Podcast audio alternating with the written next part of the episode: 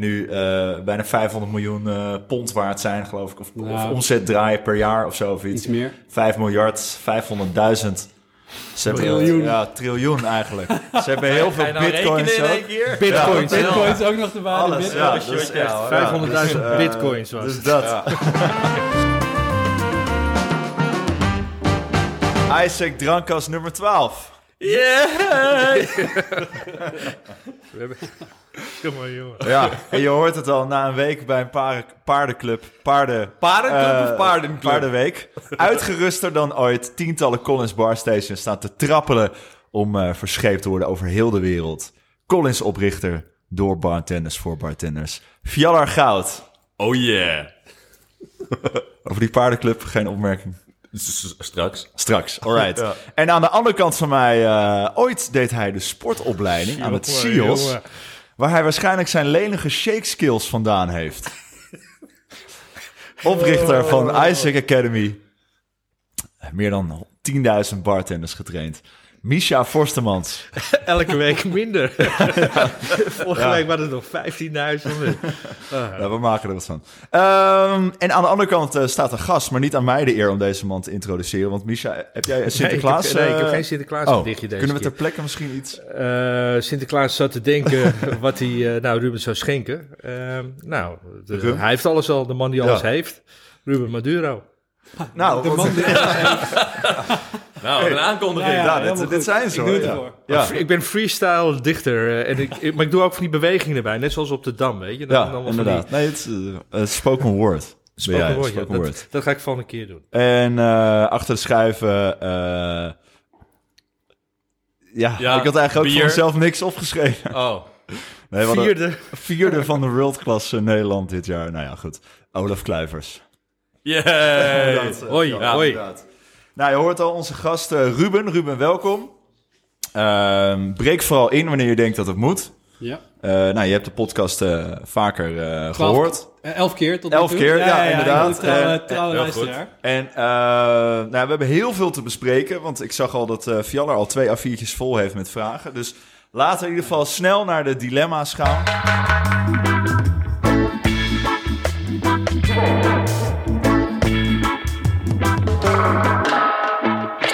Het dilemma, Ruben, is voor jou. Namelijk Nikki Plessen of Sean Harris? Oeh. Ja, dit is het bruggetje naar Dragon's Den. Maar ik denk dat ik dan toch... Ja. Ja, de context is lastig natuurlijk. Ik denk dat ik voor Sean ga. Voor Sean? Ja. Oké. Jij, Fjallar? Voor wie zou jij gaan? Nou, ik hoef niks zakelijks te doen. Dus ik ga voor Nikki. Ja. Oké, Misha, sowieso zou jij nog steeds haifu uitleggen. Oh ja. Dus als ik aan jou vraag, haifu of no-low? Ja, ik heb haifu. Haifu? Ja, oké. Dus laten we straks daar op komen. Ruben, nog eentje voor jou. Cafetaria, Schaven of de Febo? Oeh, ja, Schaven natuurlijk. Schaven? Fjallar denkt, waar de fuck gaat het dan over? Ja, waar de fuck gaat het over? Dat komt straks allemaal. Ja. En voor ons allemaal is rum de nieuwe gin. Misha? Ja. Als trend? Ja. Ja, is dit een vraag of een... ja, weet ik niet. Nee, rum natuurlijk. Rum de nieuwe... Ja, nou, 100%. Hartstikke goed. Voor ons hebben we een drankje. En hij is nog niet leeg. Fjallar, dus dat is nieuw. Ik doe vandaag rustig aan. Ja. En we drinken een drankje, als ik het even snel goed had gegoogeld... wat al uit 1924 komt, meneer Misha. Het originele recept wel. Dit is een variatie, een riff op de Scofflaw. En de Scofflaw, dat is wel een grappig verhaal eigenlijk. Er is ooit een wedstrijd rond die tijd tijdens de drooglegging. Een wedstrijd uitgeschreven door een krant. Hoe noem je nou iemand die... en dan moet ik het even goed voorlezen, want ik vond het wel een mooie... a lawless drinker of illegal made of or obtained liquor. Dus iemand die illegaal verkregen of gemaakte drank drinkt, wat dus een overtreder van de wet is. Hoe noem je zo iemand? En toen stuurde iemand deze scofflaw in. Iemand die dus eigenlijk de wet veracht.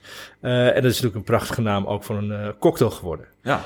Dit is een variatie, want het origineel gaat met een bourbon en met een witte vermoed. Ik heb er voor de gelegenheid een een speciale rum in gedaan. We hebben daar een Union rum in gedaan en een rode vermoed. En verder zit een klein beetje grenadine, wat citroensap en een dash angostura bij. Supermooi kleurtje. Heerlijk. Ik heb hem ook iets anders genoemd. In plaats van de Scofflaw heet het nu de Scofflaw's Union. Nice. Nou...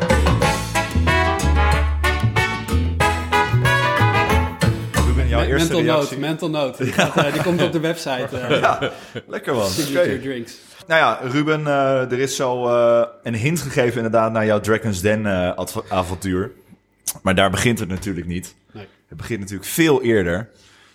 Heb jij een kleine introductie voor ons wie je eigenlijk bent? Ja, nou ik ben natuurlijk een trouwe luisteraar, zoals ik net al aangaf, maar...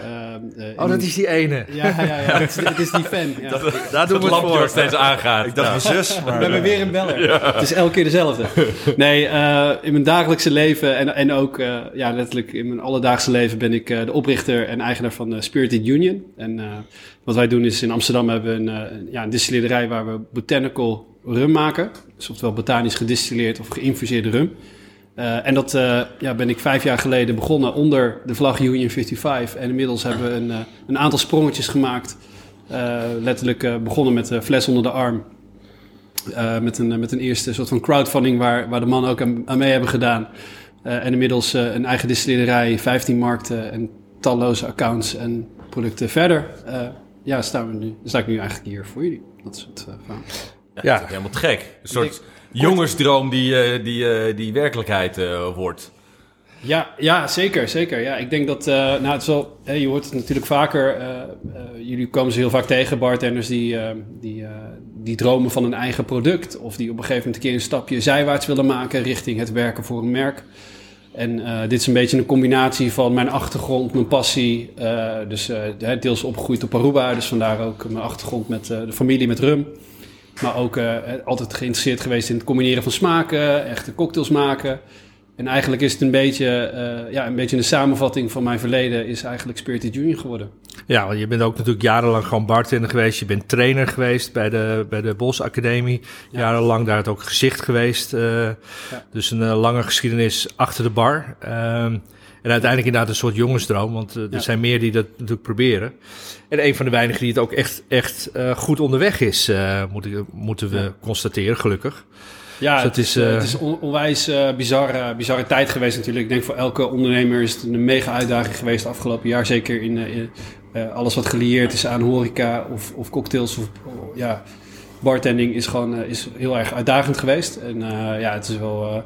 het is ongelooflijk als je dan met een team werkt wat de schouders eronder zet... en dan toch dat je eruit weet te komen. En dat is wel heel mooi. Ja, want volgens mij is het zelfs zonder het hele corona gebeuren... is het verrekte moeilijk om een dergelijk merk eventjes neer te zetten. Maar als jij nou kijkt naar je eigen onderneming... Hè, dat je wou natuurlijk een mooie rum op de markt zetten... Hoeveel procent, zeg maar, gaat eigenlijk over dat product waar je eigenlijk dagelijks mee bezig bent? En wat is het percentage waar je de rest mee bezig bent? Ja dit is echt... dat is wel een... dat is natuurlijk iets wat... de reden dat mensen het heel veel over het product hebben... en dat noem ik een beetje het hotelschoolsyndroom. Als je net... ik heb zelf ook hotelschool gedaan in het verleden... En ik weet nog heel goed dat ik dan voor het eerst weer het eten ging... nadat ik mijn eerste les had gehad in de bediening. En dan ga je letten op, het zout staat niet links, maar rechts. Of ik word van links ingezet en niet van rechts. En je bent heel gepassioneerd over wat je net geleerd hebt. En hetzelfde heb je natuurlijk als je in een bar werkt. Dan ben je heel gepassioneerd. En vorige keer hoorde ik jullie ook al praten over iemand die dan aan de bar gelijk het hele... zeg maar een soort van het hele cocktailboek ging opnoemen... en alles over gin wat hij maar wist. En dat heb je natuurlijk ook met je eigen product. Want je wordt er verliefd op, je hebt er heel veel over geleerd... je hebt er heel veel tijd in zitten. Dus je hebt het alleen maar over de intrinsieke values... het producteigenschappen... wat 9 van de 10 mensen, en het is een hele harde realiteit... eigenlijk niet interesseert. Geen reet interesseert. Ik weet nog wel, helemaal in het begin... toen kwam je op een gegeven moment bij ons langs... Ja. En toen had je allerlei verschillende soorten zout, liedje proeven... echt alles... Maar ja, dat vinden wij natuurlijk ook leuk... want wij zijn natuurlijk ook een beetje die nerds. Ja. Maar uiteindelijk, dat is denk ik ook wat Fjallar bedoelt... dat is het perfecte voorbeeld. Ik weet het nog zo goed. Jullie waren een van de eerste waarin ik het liet proeven toen. Hè, toen had ik het helemaal... Ik had 1,5 jaar lang in de keuken gestaan... in potten en pannen staan roeren. En uiteindelijk had ik een recept gemaakt... en dan ben er zo lang mee bezig geweest. En op een gegeven moment dan sta je dus voor mensen inderdaad. Dan neem je alles mee en dan moet je dat proeven en moet je dat. En op een gegeven moment dan merk je gewoon... jullie vonden het interessant, in ieder geval... Dat dacht ik. Ja. Je hebt heel veel mensen waarbij je dat laat zien en denk je, hoe moet ik het mixen? En dan gaat het gesprek al heel snel over het drankje. En dus je leert heel snel verschillende petten opzetten. Dus de ene keer zeg je, dit moet je mixen met gingerbeer, lekker gaan. Of inderdaad, je gaat iemand inspireren om een cocktail te maken. Of misschien wel puur drinken. Het is maar net wie je voor je hebt, zeg maar. Maar om terug te komen op je vraag... Nou ja, wat ik ook... dit sluit in zoverre aan. Er zijn best wel een hoop mensen geweest... die uiteindelijk met een heel mooi product ook kwamen. En dat product was van A tot Z was het eigenlijk wel af. Even afhankelijk van welke doelgroep je dan bedenkt hierbij. Maar dat is alleen maar het product. En daarna moet je uiteindelijk moet je zorgen dat het gaat verkopen. En je moet de distributie hebben. En je moet zorgen dat andere mensen je product gaan verkopen. En je moet een branding moet je maken. En wat voelt iemand bij een merk? En waarom gaat... naar een ander land toe. En al dat soort dingen die komen er allemaal bij. Ja. Dus het is niet alleen maar even een productje in elkaar knutselen... waar je verliefd op bent geworden. Maar dan begint het eigenlijk pas. Ja, ik denk dat als je... ik spreek heel veel mensen die in de dranken zitten. Dat is natuurlijk... op een gegeven moment leer je mensen kennen... en ga je sparren over dingen waar je tegenaan loopt. En ik denk dat het vertrekpunt is bijna altijd... bij de meeste mensen... bij de meeste bartenders dan is het vanuit passie. Die denken, ik ga iets moois maken. Je hebt ook een andere groep mensen die eraan begint... en die kijken vanuit de commerciële kans. Die kijken letterlijk vanuit... wat is er nu trending?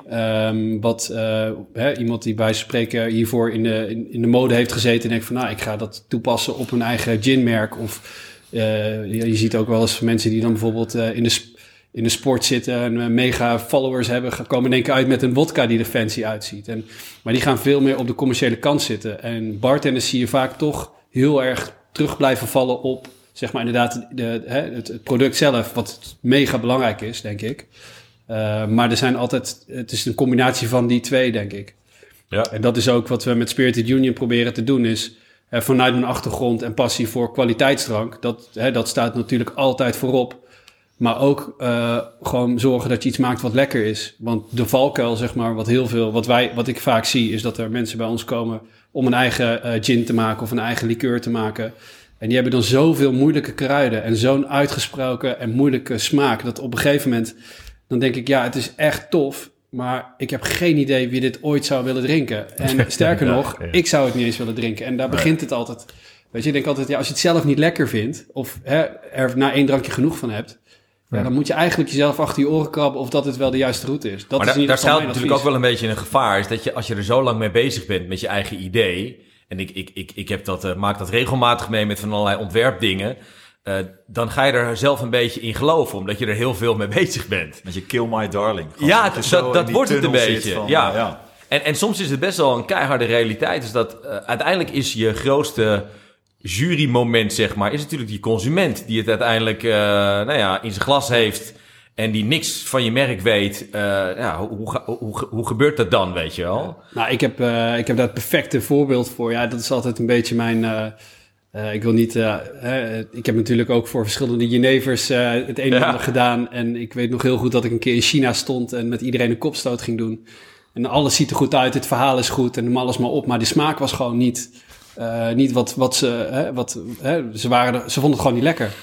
Ja. En dan krijg je gewoon dat daar begint het eigenlijk bij, weet je wel. Het moet zo. Hoe kom je erachter? Wat ging het allemaal zo weer? Nou ja, je kreeg een echte kopstoot. Nou, zo stel, als je Chinees wat uitspuugt, dan is het echt niet. Inderdaad, ja. Ja, dat was een hele bijzondere ervaring. Maar dat is inderdaad vasthouden aan iets waarvan je op een gegeven moment weet van... oké, daar moeten we iets mee doen. En dat heb ik ook gehad met Lemon and Leaf. Dat is onze tweede rum geweest die we op de markt hebben gebracht. Dat is een botanical white rum. Dat is echt de eerste in de wereld... die eigenlijk in plaats van donker en zoet... juist naar licht en fris ging. Dus eigenlijk meer hybride, soort van freeform. Dus verschillende, eigenlijk op dezelfde manier als dat gin gemaakt wordt... rum gaan distilleren. En in eerste instantie heel uitgesproken. Eucalyptus zat erin, dus het was heel mintig. Best wel vegetal. Het was ook met een agricole rum, dus ook best wel een uitgesproken smaak. En... Ja, ik vind het fantastisch. Ik vind nog steeds een van de mooiste recepten die we hebben gemaakt. En dat was ook echt met z'n allen, met het hele team. Nou, letterlijk Amalfi citroenen uit Italië geïmporteerd. Nou, noem alles maar op. Het zat er allemaal in. We hebben met Robert Schinkel een keer een sessie gehad over thee. Hebben we een pekko, dus een thee uit de Yuba Highlands gebruikt. En dat zit er nog steeds in. Alleen de balans was niet goed. En op een gegeven moment heb je dat zo vaak geproefd. Je zet het in de markt.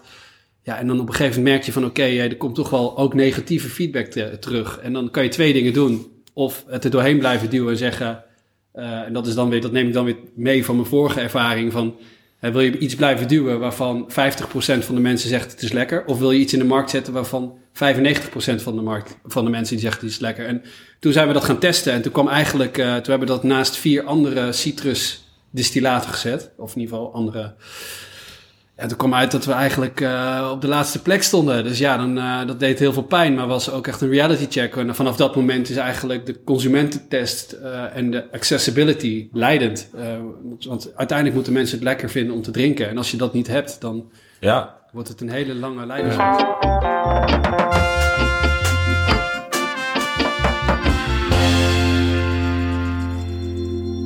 Even terug naar, want dus dit is dan een soort tegenslag. Ja. Daarom zei ik net cafetaria, schaven of febo. Ik las een interview waarin jij zegt dat je het harde werken en het maar doorgaan hebt geleerd bij cafetaria. Want daar werd superveel friet verkocht. Ja. En dan moest je maar door blijven gaan. Ja, nassiballen. Ik stond in de keuken. Ja, dat is wel echt, echt een heel mooi... ja, ik heb van jongs af aan van mijn ouders altijd geleerd hard werken. Mijn vader die reed vrachtwagen. Mijn moeder die was een lerares. Dus dat was altijd, die waren elke dag aan het werk. En ja, je moet werken voor je centen. Dus ik ben op 14-jarige leeftijd in de keuken begonnen. Ik had eerst een krantenwijk. Dat heb ik precies 2 weken volgehouden. Het is niet heel erg sustainable wat ik nu ga zeggen. Maar op een gegeven moment in week 3... toen eindigde alles een beetje achter bij ons achter de schutting. Ja. En toen week 4 was ik mijn baan kwijt. Dus toen ben ik begonnen in de keuken. En dat was echt de perfecte leerschool. Omdat je daar gewoon van 11 tot 11 op zondag werkte. En dan 2 of 3 avonden in de week nog erbij. Dat was eigenlijk veel te veel op die leeftijd. Maar dan leer je wel gewoon gaan. En inderdaad, als je... ik weet nog zo goed dat we dan op zaterdag voor het eerst de kroeg in gingen. Was ik 16 en dan had ik eigenlijk geen zin om te werken. En dan belde ik met een zielig stemmetje op van... ik voel me niet zo lekker. En dan zei Cor altijd van... Ruud, kom maar gewoon hierheen. Dan krijg je een aspirine en dan kijken we wel hoe het gaat. Ja. Nou ja, dat moest je wel, weet je wel. En dan leer je op een gegeven moment ook... weet je wel, als een keer tegen zit, doorwerken en beuken in de spits. En noem alles maar op. En ik denk dat dat een hele goede leerschool is geweest. Dus ik denk dat ook de horeca, zeg maar... dat het een fantastische leerschool is voor mensen om gewoon goede ethos te krijgen. Ja, want dat zei jij gisteren toevallig toen we het hier... of eergisteren toen we het hier over hadden... van op de een of andere manier is de Union Rum... is de hele tijd in een golfbeweging. Dus er komt iets en dan is het weer in het nieuws... en is het weer overal en dan hoor je een tijdje niet... en dan ben je bijna, denk je... hoe zou het met Ruben zijn? En dan komt er weer iets en weet ik wat allemaal... dus dat is dan waarschijnlijk toch vanuit de nassiballen... gekomen, denk ik. Ja, toch? Ja, komt er naar gaat. Er staat hier een airfryer, dus hebben we nassiballen. Ja. Maar, als ik dit vraag, als je dat eerder had... had ik nassiballen gegeven. Ja, sorry, ja. Nee, maar het is natuurlijk wel zo dat dat zit natuurlijk ook wel in het woord het ondernemen. Je moet blijven ondernemen. En op het moment dat je alleen maar met een tof idee komt... en je schudt dan op... weet je, je bent dan zeg maar eventjes rumoer aan het maken... en tumult om je merk... dan is het eventjes in de wereld. Maar daarna sterft het heel snel weer uit. Dus je moet constant volgens mij blijven communiceren en blijven innoveren. Want dat is ook wel een beetje een ding. Dus je zit in een rumcategorie, de spice rum. Nou, daar heeft heel veel jaren is daar...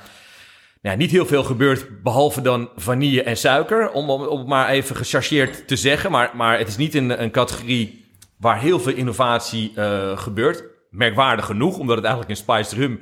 het geeft juist eigenlijk heel veel mogelijkheden om wel heel hard te innoveren. Innovatie is sowieso altijd een hele lastige... want op het moment dat je innoveert... ga je dus de normale wegen die altijd beproefd zijn... die ga je een beetje loslaten. En dat gebeurde ook volgens mij met jouw eerste rum. Want in één keer... Ja, je kan heel veel verschillende specerijen en ingrediënten bedenken... maar zout is nou niet het product wat misschien... als eerste bij je opkomt. En jij dacht toch van ik ga toch zout proberen. En ook nu bij de nieuwe varianten. Ook daar zijn er weer een hele hoop innovatieve kanten eigenlijk op. Dus de weerstand, zeg maar, die je krijgt sowieso bij innovatie, daar moet je wel tegen kunnen. Hoe heb je dat gedaan en waarom ga je die moeilijke weg op, zeg maar? Nou, het grappige is, je wordt eigenlijk een soort van gedwongen. Ik weet niet of dat door de maatschappij komt waar we in leven of dat we zo geprogrammeerd zijn als mens, maar je wordt altijd een beetje teruggetrokken naar wat de begane, zeg maar, de bekende weg eigenlijk. Dus je wordt constant... Het is heel lastig om echt volledig eigenlijk jezelf los te koppelen van wat er al is en proberen om echt iets nieuws te maken. En nu, toevallig kreeg gisteravond een bericht van Philip Duff, die stuurt me af en toe dan berichtjes door van weer een botanical rum in California opgedoken. Dus je merkt gewoon dat nu inmiddels die categorie botanical rum, dat steeds vaker voorkomt. Maar toen wij ermee begonnen, dus 4 jaar geleden, toen was dat eigenlijk nog niet echt gedaan. En je merkt dat er zijn 2 kampen. Je hebt aan de ene kant de traditionele rumdrinker. En het gekke is, omdat je dus nu probeert te innoveren. Ik kreeg laatst ook het verwijt dat wij proberen om dat we rum weer lekker maken. Maar dat is absoluut niet wat we doen. Rum is lekker. En er zijn heel veel mooie stijlen rum. Maar wat wij proberen te doen juist is een stukje creativiteit en smaakinnovatie toe te voegen. En op die manier de categorie ook een stukje open te breken. Juist voor mensen die anders niet aan rum zouden denken. Dus het is meer een toevoeging aan de categorie dan dat we eigenlijk intern gaan cannibaliseren en zeggen je moet niet die rum drinken, maar onze rum. Nee, wij zeggen juist rum is heel erg breed qua smaak. Je hebt fris, je kan ook fris indulging. Het zijn allerlei verschillende stijlen rum over heel de wereld gemaakt. En wij evalueren dat door middel van botanicals. En op die manier proberen we dus ook meer mensen naar de categorie te trekken. En dan krijg je weerstand van mensen. Ja, ik noem het even hotelschoolsyndroom. Die hebben net een training gehad, een rumtasting gehad, waarbij ze leren dat je niks mag toevoegen aan rum. En dat klopt ook volgens de EU-wetgeving. En dan krijg je inderdaad een discussie. Maar wat wij eigenlijk proberen te doen is, we willen gewoon door middel van inderdaad botanicals, op een natuurlijke wijze, smaakinnovatie op een goede manier. Dus we werken ook alleen maar met single origin rums. En we omarmen juist die kwaliteit. En dat proberen we breder toegankelijk te maken. Ik zag gisteren een interview met de oprichters van Van Moof fietsen. En uiteindelijk werd gevraagd naar een tip voor ondernemers. Hij zei, het is net als fietsen. Je moet in beweging blijven en neem de moeilijkste weg. Dus als je dat niet doet, dan val je om. Hè? Als je fietsen maakt, is het logisch. Maar het is wel zo. En ik denk dat jij dat ook bedoelt. Op het moment dat je niks meer doet, dan stopt het ook. En dat vind ik wel leuk bij Union. Dus elke keer weer iets nieuws. Je ziet weer iets. En of dat nou je product is, of dat het een locatie is, of dat het een training is die je aanbiedt. Weet je, elke keer komt dat. En dan ben je volgens mij meer een merk aan het bouwen dan alleen maar je rum. Ja. En daar schort het wel bij velen om ons heen die wel dat mooie product hebben, maar niet dat merk aan het bouwen zijn of niet die innovatie blijven doen. En over die rum, want jouw roots liggen in Aruba. Ja, klopt. Heeft dat iets te maken met de rummen die er nu zijn, of is dat puur toevallig dat het... toevallig hebben of dat iets te maken heeft met de rummen die er nu zijn, deels... mijn overgrootvader was in de jaren 10 van de vorige eeuw. Toen er een crisis was op het eiland, had hij houten schepen. En dan ging hij op een gegeven moment... je moet je voorstellen, Aruba is gewoon... Dat zijn eigenlijk de benedenwindse eilanden in Antillen. Dat was niks waard vroeger, omdat het gewoon door is. En het is eigenlijk woestijnterrein. En dus er was eigenlijk heel weinig te beleven. Er wonen wel mensen, maar er gebeurde weinig. Dus in de crisis, toen op een gegeven moment alles tegen zat op het eiland... toen moesten mensen dus naar andere eilanden gaan om te werken. En mijn overgrootvader die had dus 3 van die houten schepen. Bricks noemden ze dat, 2 masters. En ging die mee dus naar de verschillende eilanden om mensen daar naartoe te brengen. En hij nam dan zelf ook hij nam rum mee terug. En had hij aan boord van elk schip had hij een groot vat, een bokko noemden ze dat. En dat nam hij dan mee terug. Dus dat stukje rum traden, dat vond ik toen tof. En ook rum vanuit verschillende plekken blenden en verkopen. Dus dat was wat mijn overgrootvader deed. Dus daar is wel een beetje het zaadje geplant. En toen ik dat verhaal hoorde, dat vond ik natuurlijk heel vet. Vroeger heb ik op Aruba, toen ik daar nog woonde, heb ik een tijdje een private island tours gedaan. Dat heb ik me heel erg verdiept in de cultuur en de geschiedenis van het eiland. Is dat Hakuna Matata tours? Ja. Oh, die heb je ook. Je bent wel goed op de hand. Ja, natuurlijk. Hij heeft tijd over. Ja, jezus. Tijd over inderdaad. Heel goed. Ja, Hakuna Matata tours. Ja, mijn vrienden die lachen er nog steeds om. Als ik ze wel eens belde, zegt ze... Hi, this is Ruben from Hakuna Matata tours.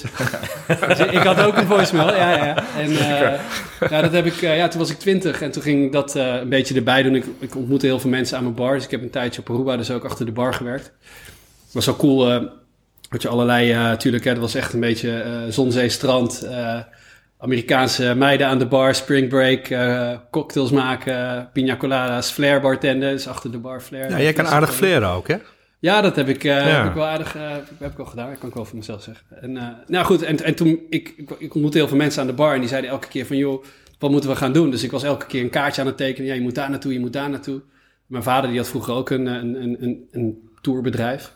En toen op een gegeven moment, toen zei iemand bij mij aan de bar, dat was een marketeer. Ik had nog nooit van marketing gehoord. Ik wist toen niet eens wat het betekende. Maar die zei, joh, je moet je eigen private island tours gaan doen.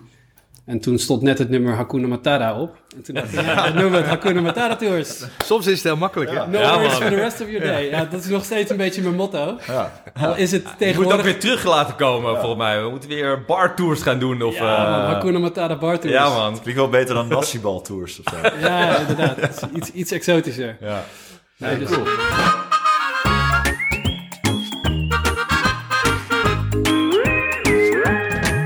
Terugkomend op dat merk, hè? Want dat vind ik een heel interessant iets. Want je zei volgens mij 15 markten, daar staat al jouw merk staat daar. Ja. Je komt in Nederland, kom je nog wel eens in een bar, kan ik me zo voorstellen. En dan staat daar op een gegeven moment, op de backbar, zie je jouw eigen fles staan. Dat is best wel cool, lijkt me. Wat doet dat? Ja, dat is fucking vet. Ja, dat is het gewoon. Dat is gewoon gaaf. Je hebt, met ondernemen heb je extreme highs en extreme lows. En zeker in het begin. In het begin is het... ik weet nog heel goed dat er bij de Door een evenement was. En toen was er een bar over uit Israël, Tel Aviv.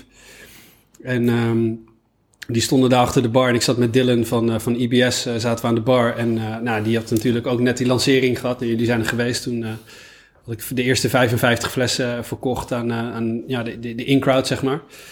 En op een gegeven moment, ik sta in die bar en ik zit daar en ik zei, ik was helemaal kapot. Want ik was al die barren elke avond af aan het gaan om proberen te verkopen. En op een gegeven moment, ik zei, laten we 1 drankje doen in de Door. En toen was dus die guest shift. En toen zei ik van, can you make me a drink with Union? Want ik wist de Union 55 achter die bar.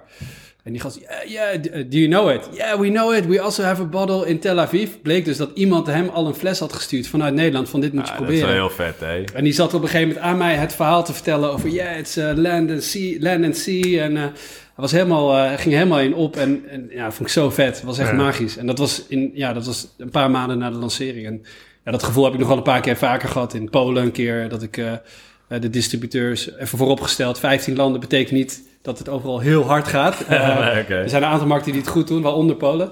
En ik weet nog goed dat ik op een gegeven moment tegen die gasten zei van...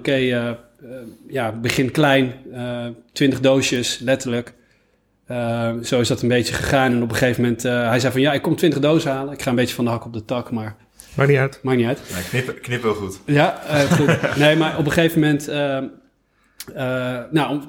Polen is een goed voorbeeld. Dat ik daar een keer op marktbezoek kwam. Dus korte voorgeschiedenis aan dat bezoekje is... Ik had op een gegeven moment tegen die gasten gezegd... Ik ben een start-up. Ik kan niet zomaar naar jullie toe komen. Je moet eerst een pallet afnemen... en dan pas kan ik een ticket boeken. Dus dat begon met 20 dozen, met 40 dozen. En op een gegeven moment kwam die pallet order... en toen belde die jongen op. Miha, hij zegt... Ruben, I just ordered a pallet. Let's get a ticket. En toen ben ik daar naartoe gegaan... En ik had in mijn bolstijd geleerd dat altijd als je naar een distributeur gaat... dan krijg je het perfecte rondje. Dan ga je naar de barren waar je ligt, waar ze het kennen. Vaak hebben ze nog even voorgebeld van... zorg ervoor dat het er staat. Dus ik dacht van dat gaat mij nu niet gebeuren... want het zijn mijn eigen centen, ik ga er niet in stinken. Dus ben ik een dag eerder gegaan en toen ging ik inderdaad een rondje barren doen. Eigenlijk een beetje op eigen houtje. En toen liep ik dus een bar binnen. Het was echt een hele toffe cocktailbar, tiki bar...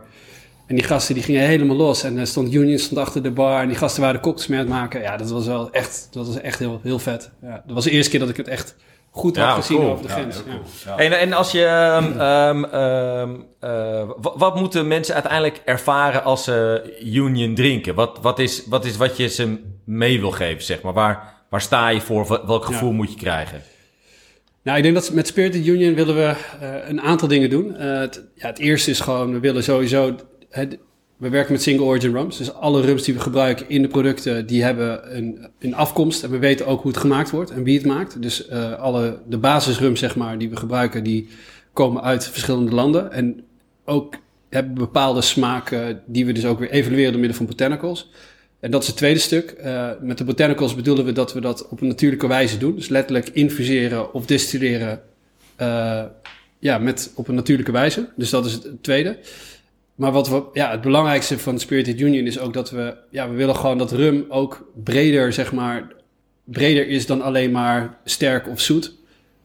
Wat vaak de perceptie is. Maar ook in andere drankjes en in andere cocktails kan leven. Als wij de normale rums verwacht. Dus vandaar dus ook dat we een hele frisse Pink Grapefruit and Rose hebben. Een Lemon and Leaf. Maar ook echt een organic coconut. Wat echt heel tof is. Met coconut water gedoet. Dus waardoor je echt heel veel kokosmaak krijgt onder andere. En we willen eigenlijk op die manier met Spirited Union willen we niet traditioneel zijn. We willen ook niet flavored en spiced. Wat heel erg vaak kunstmatig en heel zoet is. Maar juist meer de natuurlijke aanpak. En daarmee dus ook... rum op onze manier. Ja, want één zinnetje vond ik namelijk een heel mooi zinnetje. En dat sprak me heel erg aan, ook omdat ik daar zelf heel erg veel mee heb.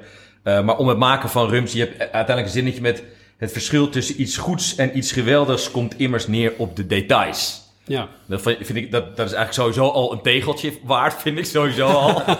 Ruben Maduro. Dat klopt heel erg. Is dat als je iets maakt, dat kan je op heel veel verschillende manieren doen. Maar jullie gaan veel verder dan alleen maar gewoon wat dingen bij elkaar gooien en dan kijken of het is wel oké zo. Maar het gaat in alle details, moet het volgens mij kloppen. Klopt, ja. Ja, dat is ook een beetje ik noem het even de cocktailwedstrijd aanpak. Toevallig, Misha, dat weet jij waarschijnlijk niet meer. Maar ik heb mijn allereerste cocktailwedstrijd was een shake en sweet in Eindhoven. Oh, ja. Ja, dat was in the good old days. En toen was ik 17 volgens mij, of net 18.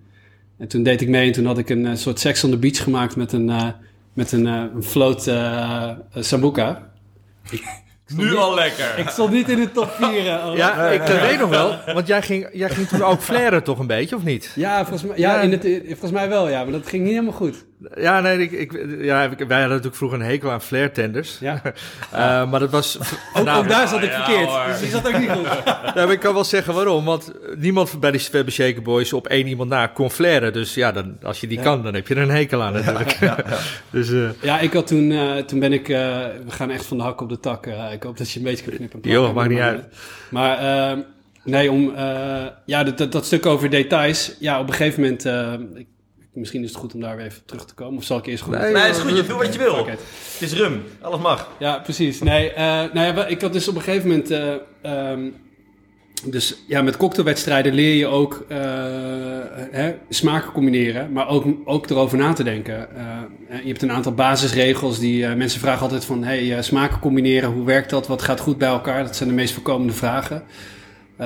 Tuurlijk, het moet gewoon goed smaken. Maar ik vind uiteindelijk waar het op neerkomt... en dat stukje over detail is gewoon... je moet weten wat je gebruikt. En dus dat soms vergt dat iets meer onderzoek en iets meer testen. En bijvoorbeeld met de thee hebben we dat ook gedaan. Dat je dan... dan heb je... Nou, ik ga niet zo ver als verschillende soorten water gebruiken... bij het distillatieproces. Nee? Nee, dat doen we niet. Jeez.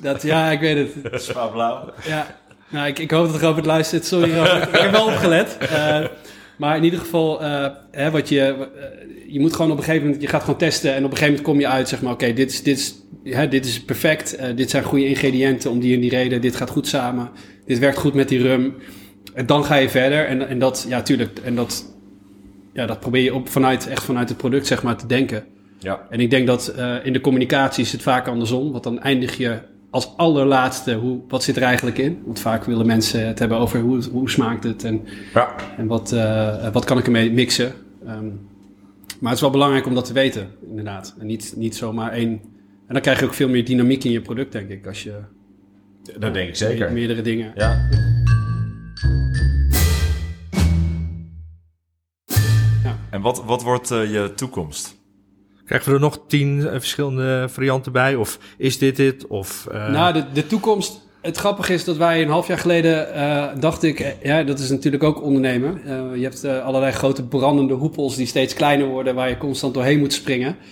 En COVID was een hele grote brandende hoepel die heel snel heel klein werd. Dus vorig jaar hadden we eigenlijk... stond ik op het punt van oké, shit, weet je wel. Als dit zo doorgaat, dan is het klaar. 10 jaar voor niks gewerkt aan iets wat dan klaar is. En toen hadden we dus inderdaad 4 recepten...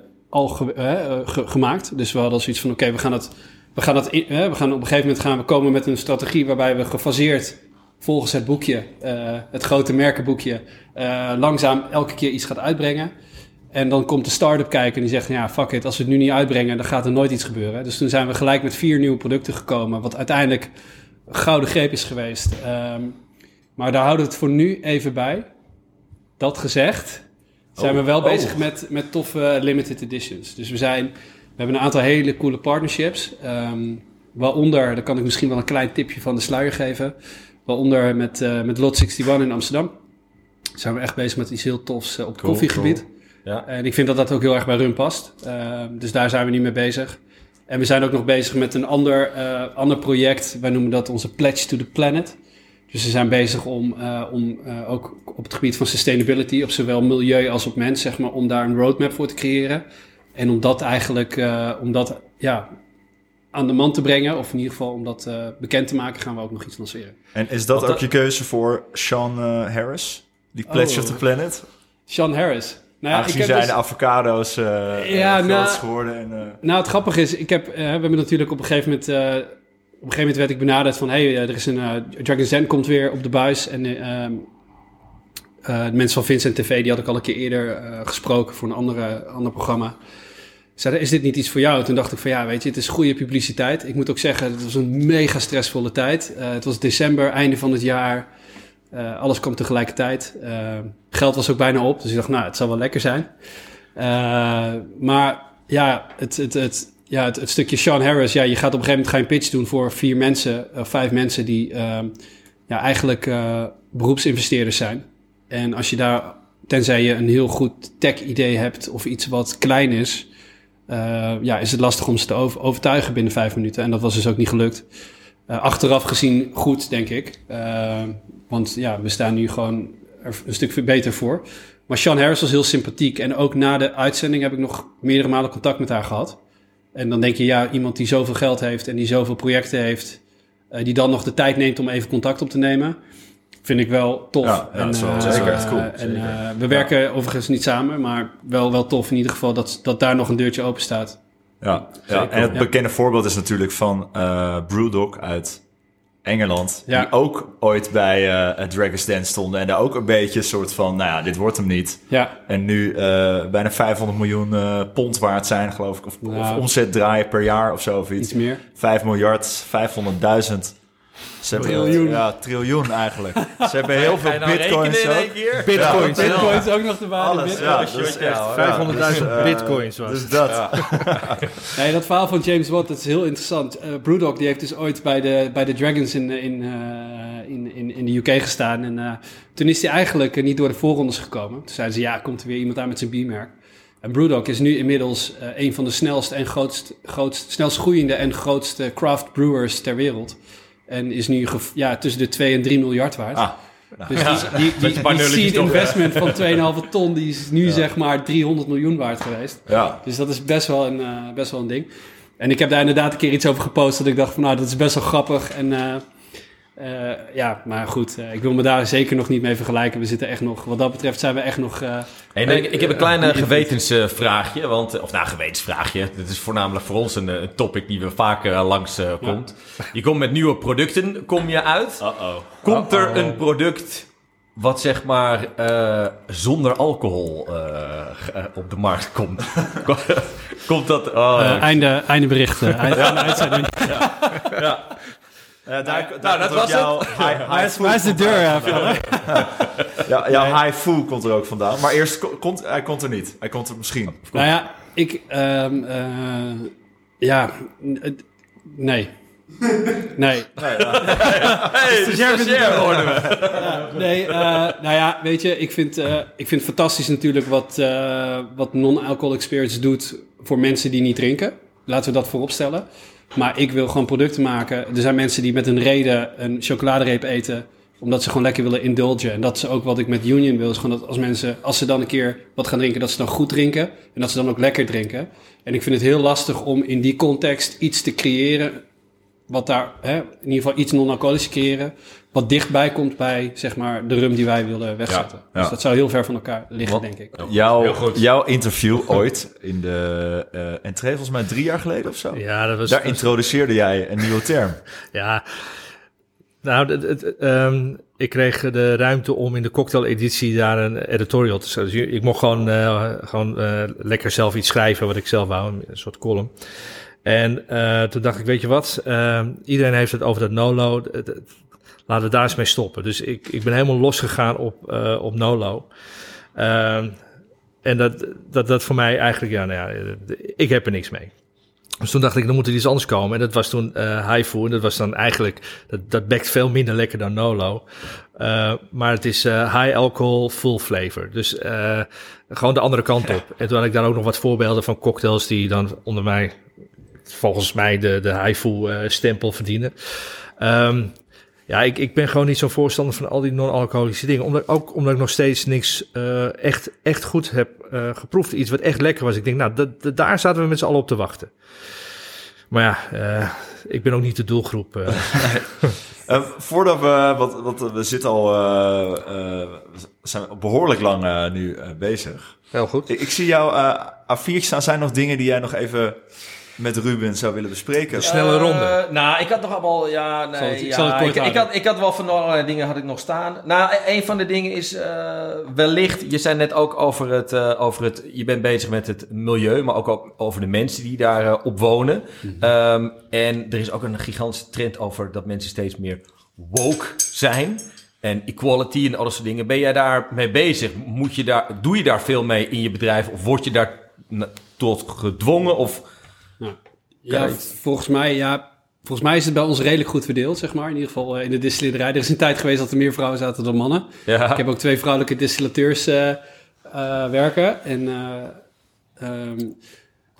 ik doe er wel wat mee. Laat ik eerst even teruggaan op jouw vraag. Doen we daar, zeg maar, intern bij ons binnen... Ja, dat gaat allemaal organisch. Want wij hebben gewoon een heel mooi gemengde groep mensen waarmee werken... Dus dat is voor ons niet echt een issue. En ook zeker niet als een kleine onderneming is dat vaak... is het voor ons geen issue. Maar op het stukje sustainability... en ook niet alleen maar... vaak denken mensen met sustainability... natuurlijk aan milieu. Maar je moet ook vaak de mensen niet vergeten. Want mensen die moeten uiteindelijk ervoor zorgen... dat het goed gaat met het milieu. En in deze prachtige Amsterdam... heb je veel minder te maken met... waar ze te maken hebben in de landen... waar suikerriet bijvoorbeeld groeit. Dus de suikerrietproductie gaat niet altijd helemaal goed. En dat is niet altijd heel goed voor het milieu. Gelukkig zijn er organisaties die dat nu gaan monitoren, zoals Bonsucro, die zorgen dat de kansen voor de mensen die er werken beter zijn. Dat er meer betaald wordt, dat er op een betere manier geoogst wordt. Dus dat er niet alleen maar verbrand wordt, maar dat het ook op een normale manier geoogst kan worden en dus beter is voor het milieu. Maar toevallig ben ik nu bezig, en dat noemen wij dus die Pledge to the Planet. Dus we zijn nu bezig geweest met, wat zijn dan op het stukje intern, wat kunnen we bij onszelf oplossen? Dus zonnepanelen op het dak, check. Plastic uit de verpakking, check. Zorgen dat we goed omgaan met afval, waste reduction, water, verspilling, noem alles maar op. Dat is allemaal wat we intern kunnen doen. En hoe ziet onze roadmap er dan op lange termijn uit? Dus gaan we... plant a tree, gaan we zorgen dat we carbon neutral zijn, of gaan we ook verder? Gaan we kijken van wat zijn er nog meer voor initiatieven binnen Rumland, wat we kunnen doen als klein merk, maar hoe kunnen we zorgen dat we daar, zeg maar, iets aan gaan bijdragen? En dat is eigenlijk die roadmap, dus dat is een van de dingen waar we dus nu mee bezig zijn, om te kijken van hoe kunnen we nou voor zorgen dat we iets gaan doen? En ik wil niet categorie greenwashing, en dat noem ik ook maar gelijk, er zijn heel veel merken die zeggen we zijn sustainable. En tegenwoordig voor alle grote merken is het een check in the box. Van kijk, we zijn nu green of we zijn carbon neutral. Maar wat betekent dat nou eigenlijk? Betekent dat je jezelf inschrijft voor een organisatie die ergens in een ver land een boom plant op het moment dat jij €1 verkoopt? Of betekent dat je echt iets gaat doen wat impact heeft? En wij gaan voor dat laatste. En dat is dat is een beetje waar we dus nu mee bezig zijn. Ja. Wat ik vind wel een mooi bruggetje eigenlijk, want wat je de laatste tijd veel ziet in die bar in de wereld is dat het... Dat hele sustainability, dat het niet alleen maar op product wordt getrokken, maar ook op de personen zelf. Weet je, hoe kan ik nou zorgen dat ik in deze beroepsgroep ook gewoon gezond kan leven en werken en oud kan worden? Want nou, we hebben natuurlijk allemaal te maken met nachtelijke uren en drank en noem het allemaal maar op. En er is een dame in Atlanta, die heeft een afgelopen jaar een heel mooi initiatief genomen. En dat heet, dat is een community garden voor bartenders. Dat heet A Sip of Paradise. En zij is zelf ook bartender. En zij merkt gewoon tijdens die coronacrisis dat gewoon veel thuis zitten, wat dan ook, de mensen gewoon een beetje depressief werden. En zij vanuit haar achtergrond was altijd bezig in tuinen en dat heel rustgevend is en wat dan ook. En toen dacht ze, nou weet je wat, ik ga gewoon openbare tuinen maken, kunnen mensen op inschrijven. Dat was een instant hit. En dan krijg je gewoon een stukje grond. En dan kun je dus lekker gewoon een beetje als bartender, dan kun je daar een beetje dingetjes planten voor eten of voor ingrediënten, voor creativiteit. Maar gewoon om die mental health te doen. Dus ik kwam er tegen en ik dacht, dit vind ik wel echt een heel origineel idee om... je ziet veel yoga en weet ik veel wat je allemaal zit langskomen tegenwoordig. Een soort volkstuin idee bijna. Ja, en ik weet dat er een paar bartenders zijn die dat doen, maar meer vanuit sustainability voor producten binnen de ring van Amsterdam of wat dan ook. Maar voor je eigen mental health, om daar lekker een beetje te gaan... lekker te vroeten in de aarde. Vroeten in de aarde, ja. En, heerlijk. Helemaal tot rust te komen en af en toe een wortel te knagen. Ja, toch? Gras te snuiven. Dus, ik zal die link even in de podcast show notes erbij zetten. Ja. Met de kennis van nu, hè, met wat je allemaal hebt meegemaakt bij het neerzetten van een merk. Zou je het iemand aanraden om te zeggen van ja, als je een idee hebt, ja, ga er vol voor? Of denk je nu van, nou weet je wel... Je start-up fase. In start-up zitten altijd te pak met energie. Nou, we zitten nu ietsje verder dan een start-up. Ja. En dus met de kennis van nu, de vraag inderdaad, zou je het nu nog een keertje overdoen of zou je het aanraden aan iemand anders om het te doen? Er zijn momenten dat ik het absoluut niet zou aanraden. Er zijn momenten dat je echt denkt van, ben ik in godsnaam aan begonnen? En die zijn er vaak. Maar er zijn ook momenten van overwinning. En daar doe je het voor als ondernemer. En ik denk dat ik dat... Ja, ik zou denken, voor iedereen die wil ondernemen, zou ik dat zeker altijd aanmoedigen. En ik zou ook altijd zeggen van, joh, ga niet rennen voordat je kan lopen. En dat is denk ik wat wij gelukkig goed hebben gedaan, is geleerd. En hou je voelsprieten open en... koppel, zeg maar, kijk hoe het gaat en begin klein, leer ervan en pas het aan. Ga niet gelijk, in het geval van merken, alle landen over, want als je dan een fout maakt in het product, dan moet je het overal gaan corrigeren, begin klein. Het is echt een cliché, maar begin klein, leer, pas aan en dan heb je een kans. Ik denk, en ik zou dat zeker adviseren, want het is een superleuk leuk proces. Het gaat vaak fout. Maar ja, het gaat juist om die momenten dat het goed gaat. En dat is heel tof. Ik ben benieuwd, hè, want het gaat inderdaad met vallen en opstaan natuurlijk. Maar stel dat je bezig bent. Wanneer is er een moment in jouw optiek dat je zegt, nu moet je ermee stoppen? Als het na, weet ik veel, 2 jaar niet gelukt is of na 3 jaar gelukt, gaat het niet meer lukken. Heb je daar een soort idee over? Of heb je zoiets, je moet gewoon doorgaan totdat je denkt... Ik zie namelijk wel mensen die gewoon te lang doorgaan en zo verliefd zijn op hun eigen product. En eigenlijk niet voor mij stekker eruit durven te trekken. Voor mij is het meer, ik hou niet van niemandsland. Dus voor mij is het dus aan of uit. En dus of we gaan ervoor, 100%. En dan moeten er ook dingen gebeuren. Of er gebeurt niks. En dan gaat het bij mij ook de energie uit. En dat heb ik nog nooit gehad. Bij mij is alles aan. En dat betekent ook dat je soms... om 5:00 's ochtends opstaat, soms al eerder, omdat je anders niet... En dan blijf je gaan. En ik denk dat... dat voedt zich alleen maar door kleine successen. Maar als je op een gegeven moment echt merkt van... oké, dit werkt niet en er is geen uitweg... Ja, dan ja, dat is heel lastig. Want ja, wanneer is dat moment? Ja. Ik zou niet zo graag... Ik zou gewoon niet in... Ja, ik zou wegblijven uit niemands land. Want daar wordt niemand gelukkig van, denk ik. Nee. Dus toevallig The Walking Dead weer aan het kijken. Dat is echt niet best. Dus dat wil je niet. En, dus gewoon, je moet er gewoon voor blijven gaan. En als het met het huidige niet werkt... probeer dan iets te verzinnen wat wel werkt. En dat is ondernemen, denk ik. Ja, ja, volgens mij is dat zeker ondernemen. Ja. Zullen we iets proeven? Ja, laten we dat zeker doen. Is iets hebben we live kunnen proeven? Of wat je ons wil laten proeven? Of je mag ook alles laten proeven. Laten we die organic coconut. Nou, wat Fjallar nu aan het inschenken is een van onze botanical rums. Dit is de organic coconut. En was eigenlijk het idee daarachter was om... ik wil niet zeggen deels frustratie, maar in bijna alle cocktailbars zie je wel Malibu staan. En wordt vaak gebruikt, maar ik vind eigenlijk de liquid verschrikkelijk. Dus dat was eigenlijk het idee om dat gewoon goed te doen. En daarnaast ook een kleine ode te maken aan mensen en milieu. Dus ook weer die Pledge to the Planet waar we dus nu mee bezig zijn.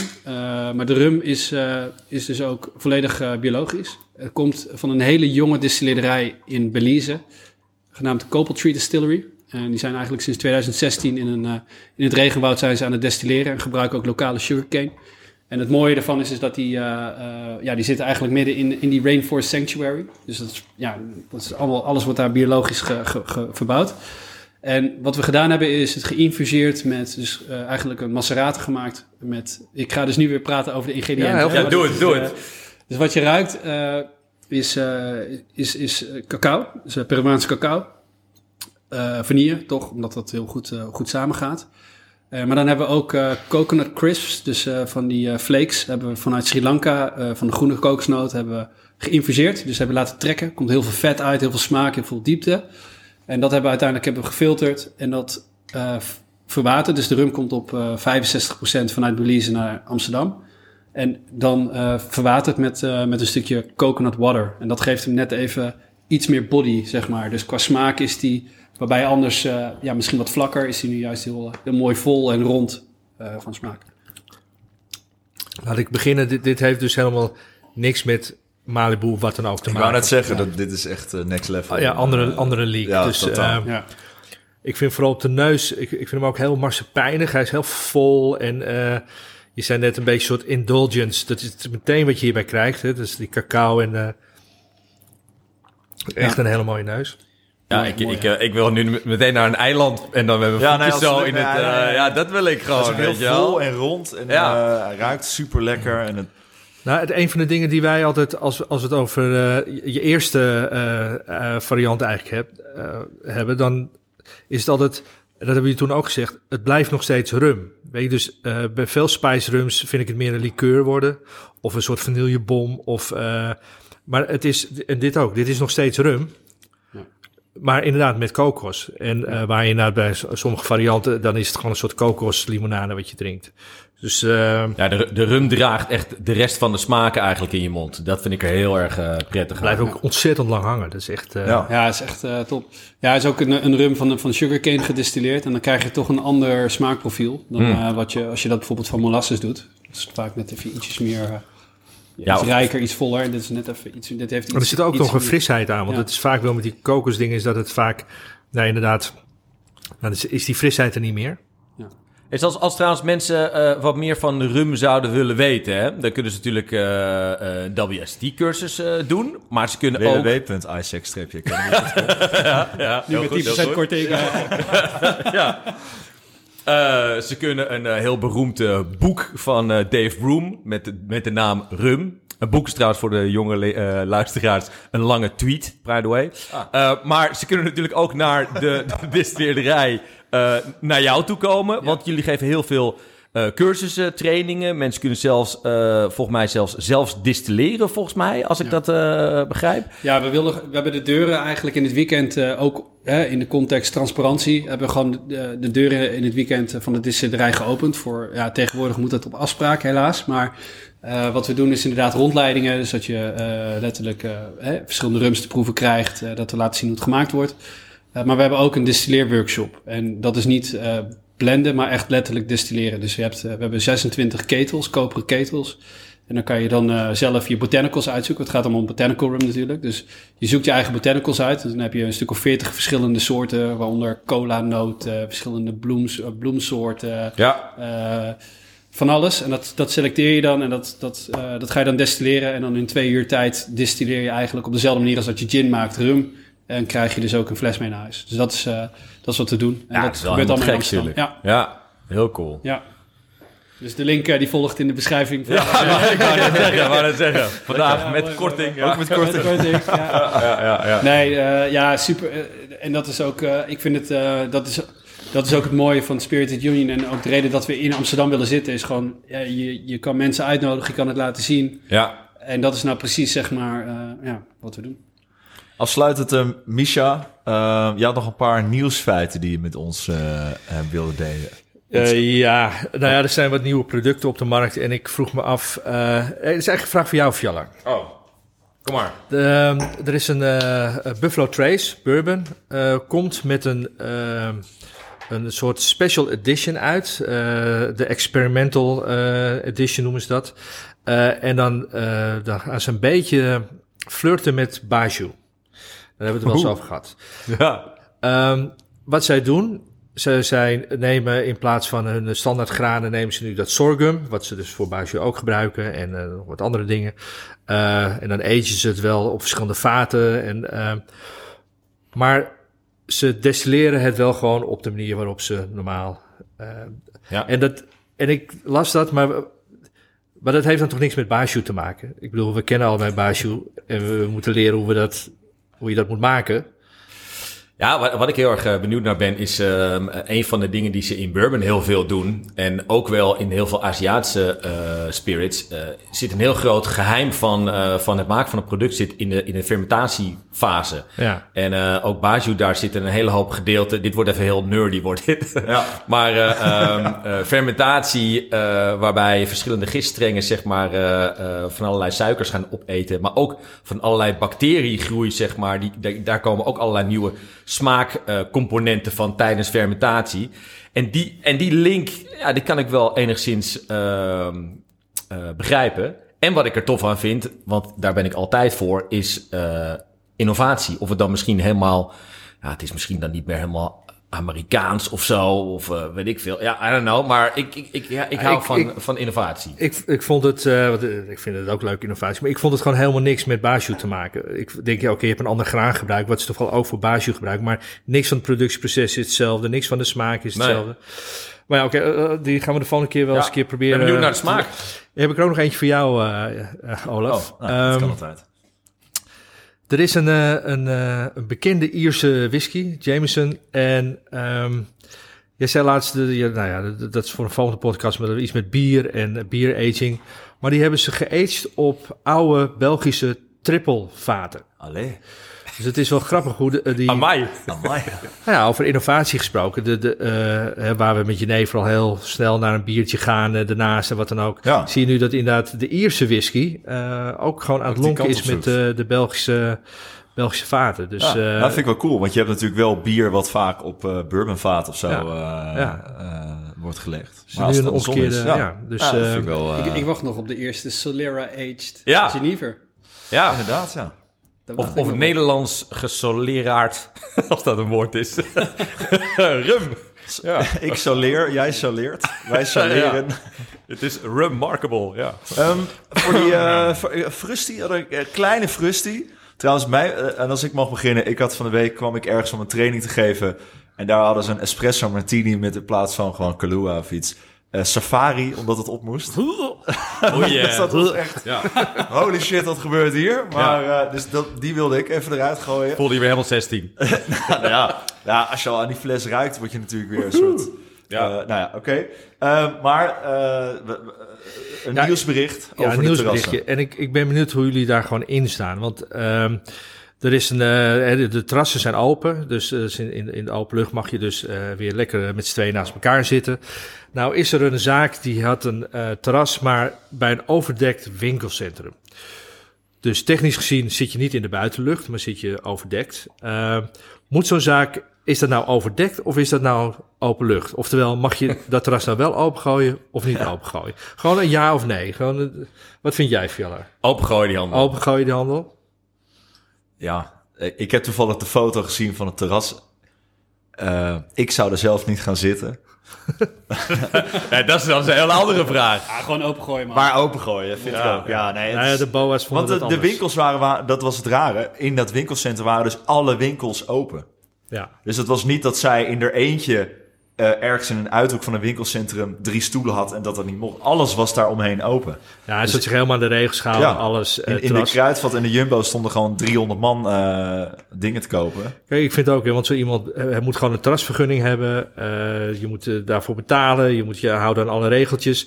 Dus dan is het een terras. En als de terrassen open mogen, dan mag je open. Ja. Dus, maar ik vond het echt frustrerend dat er dan weer een paar van die boa's zo met hun regeltjes aankomen. En ik denk, nou, sorry mevrouw, dit is binnen. Ja. What the fuck, weet je. Ja. Maar ja, heb jij nog een frustratie die je eruit wil gooien voordat... Een frustratie? Poef. Mag alles zijn. Alles. Ja, het hoeft ook niet per se over drank te gaan. Nee. En ook thuissituatie. Ja. Stagiaires die niet... Stagiaires inderdaad. Dario. Nee, een held. Frustraties. Nee, ja. Ik sta er eigenlijk ook een antwoord, hoor. Wat zeg je? Dat is ook een antwoord. Ja. Dat is alleen maar relaxed. Ja, nou ja, goed. Ja. Ik kan wel één frustratie... Ja, doe het. Oké, mijn grootste frustratie op dit moment is honing mengen met rum. Daar krijg je echt één grote teringbende van in een distillerij, kan ik je vertellen. Kleef lekker. Gewoon, dat wil je gewoon. Dat is een grote frustratie. En ik denk dat menig mensen in de distillerij dat met mij delen. Ja, maar dat is dus eigenlijk, want dat staat volgens mij nog niet bij al jouw flesjes. Dat is ben je met een nieuwe smaak bezig? Nou, laten we niet te veel in de details treden. Het is in ieder geval een project waar we aan begonnen zijn en waar geen eind aan lijkt te komen. Laat ik het zo zeggen. Net zoals meneer op de fiets, blijven fietsen. Blijven fietsen. En echte mannen eten geen honing, maar kauwen op bijen. Oké. Zo is het ook. Ruben, ik ga er misschien wel ingooien zo meteen. Ja. Ik had nog één, het schiet me in één keer te binnen. Ik las laatst iets dat je bezig was met samenwerking met een hotel op een tropisch eiland, met een distillerij. Goed kijken op de dag. Waar kunnen we boeken? Waar kunnen we boeken? 1 april, hè? 1 april. Nou, toevallig ga ik wel. Nee, dat was een beetje een uit de hand gelopen 1 april grap. Het was wel veel animo voor. Ja, ik zag iedereen al... Dat is wel leuk. Dat is natuurlijk de droom is om ooit op Aruba een distillerij te openen. En die is er nog steeds, hoor. Ik zit er toevallig over 2 weken of over een maand. En dat zijn altijd dingen waar ik dan een beetje op aan het scouten ben. Omdat het gewoon lijkt me heel vet. Maar dit was wel echt een 1 april grap. Alleen het grappige is dat die... Ik heb dus geleerd dat er een balans is tussen iets wat plausibel is, zeg maar. Dat is de beste 1 april grap. Maar het moet niet te echt lijken. Want ik heb onwijs veel... Ik heb gewoon lokale airco-leveranciers begonnen mij te mailen. Heb je nog airconditioning nodig? Backfire, of kunnen wij de F&B voor jullie doen? Ja. Dus ik heb ze allemaal... Ik heb in ieder geval een Rolodex van mensen die klaarstaan om aan de slag te gaan. Ja, dat is cool. Maar het geld is er alleen niet. Alleen om te investeren. Als iemand luistert. Ja, wie weet. Fjallar, had jij nog iets? Nee, ik heb geen frustratie. Nou ja, laat ik het zo zeggen. Mijn frustratie hebben we overgezet. Ik ga het niet over de paarden hebben. Nee, mijn frustratie hebben we overgezet naar een... happiness. Een happiness. Happy end. Godverdomme. De happy end van Fjallar. Ja. Maar deze week is daar wel een soort van momentje... Niet een hele grote maatschappelijke situatie... Maar maken we toch een momentje ervan. En ik vroeg me af... Heb jij toevallig het cadeautje bij de hand? Jazeker. Ja, want Olaf... Kluivers. What the fuck? Ja, want het is namelijk natuurlijk zo dat we hebben de afgelopen periode... zeker ook... je werkt nog niet zo heel erg lang bij ons. Nou, al... Het lijkt nog steeds als een start-up. Voor de belastingdienst de baas. Ja. Maar goed, we hebben jouw contract natuurlijk een aantal keren verlengd. Maar dat was altijd voor een bepaalde periode. En nu eindelijk mogen we en durven we het. Vooral. Nee, we hebben, je hebt een contract voor onbepaalde tijd. Heb je. Dus je blijft tot altijd bij ons. Dus dat is heel mooi. We wouden je een klein cadeautje geven. Dus bij deze. Ik maak hem live open. Je maakt hem live open. Het is wel belangrijk dat je het muntje moet je teruggeven aan degene die hem gekocht heeft. En dat is hier de heer Forstemans. Dus deze geef ik nu aan jou terug. Ja, dus voor de duidelijkheid, dit heb je van mij. Fjallar, ik ben heel benieuwd. Van Fjallar krijg je nog wat. De helft van mij geven. Ja. Nee, want anders kan namelijk het wat erin zit, kan de vriendschap Dus ik moet nu een muntje al teruggeven. Ja, zeker. Dit moet je altijd kopen. Ja. Dit is een bitcoin. Ja, dan weet je denk ik al wat het is. Een bitcoin. Ja, dat is een bitcoin. ja. Dit ziet eruit als een mes. Wel terug, hè? Ja. Ja, dit is... Wij hadden het hier gisteren over. Toevallig. Alright. Ja, dit is een heel mooi moment voor de kijkers thuis. Holy shit. Holy shit. Hey. Lijpe shit. Ja, hoe gaan we dit omschrijven qua audio? Eigenlijk zou ik nu een soort krop sla moeten hakken of zo. Voor het of in je vingers snijden om te laten zien hoe scherp het is. Hij is wel... te gek. Echt te gek. Vlijm is hij is zelfs er is zelfs op gelezen, dat zie ik hier. Wat staat erop? Er staat hier... paarlul. Nee, er staat, er staat hier zelfs... Isaac staat hierop. Ja, zei hij. Cool, hè? Heel origineel. Ik denk... wat zullen we erop zetten? Nee, heel erg bedankt. Ja, dus niet op de, op de moordplek achterlaten. Want de dood ons scheidt. Te gek. Ja, we hadden het hier gisteren over. Dus, nou, en als je onder je contract uit wil, dan... dat is dit mes. Dan, heren, bedankt. Ik hoop dat we deze podcast ook nog jaren kunnen doen. En daarmee wil ik graag afsluiten met... It's a rap! Yay! Rapper.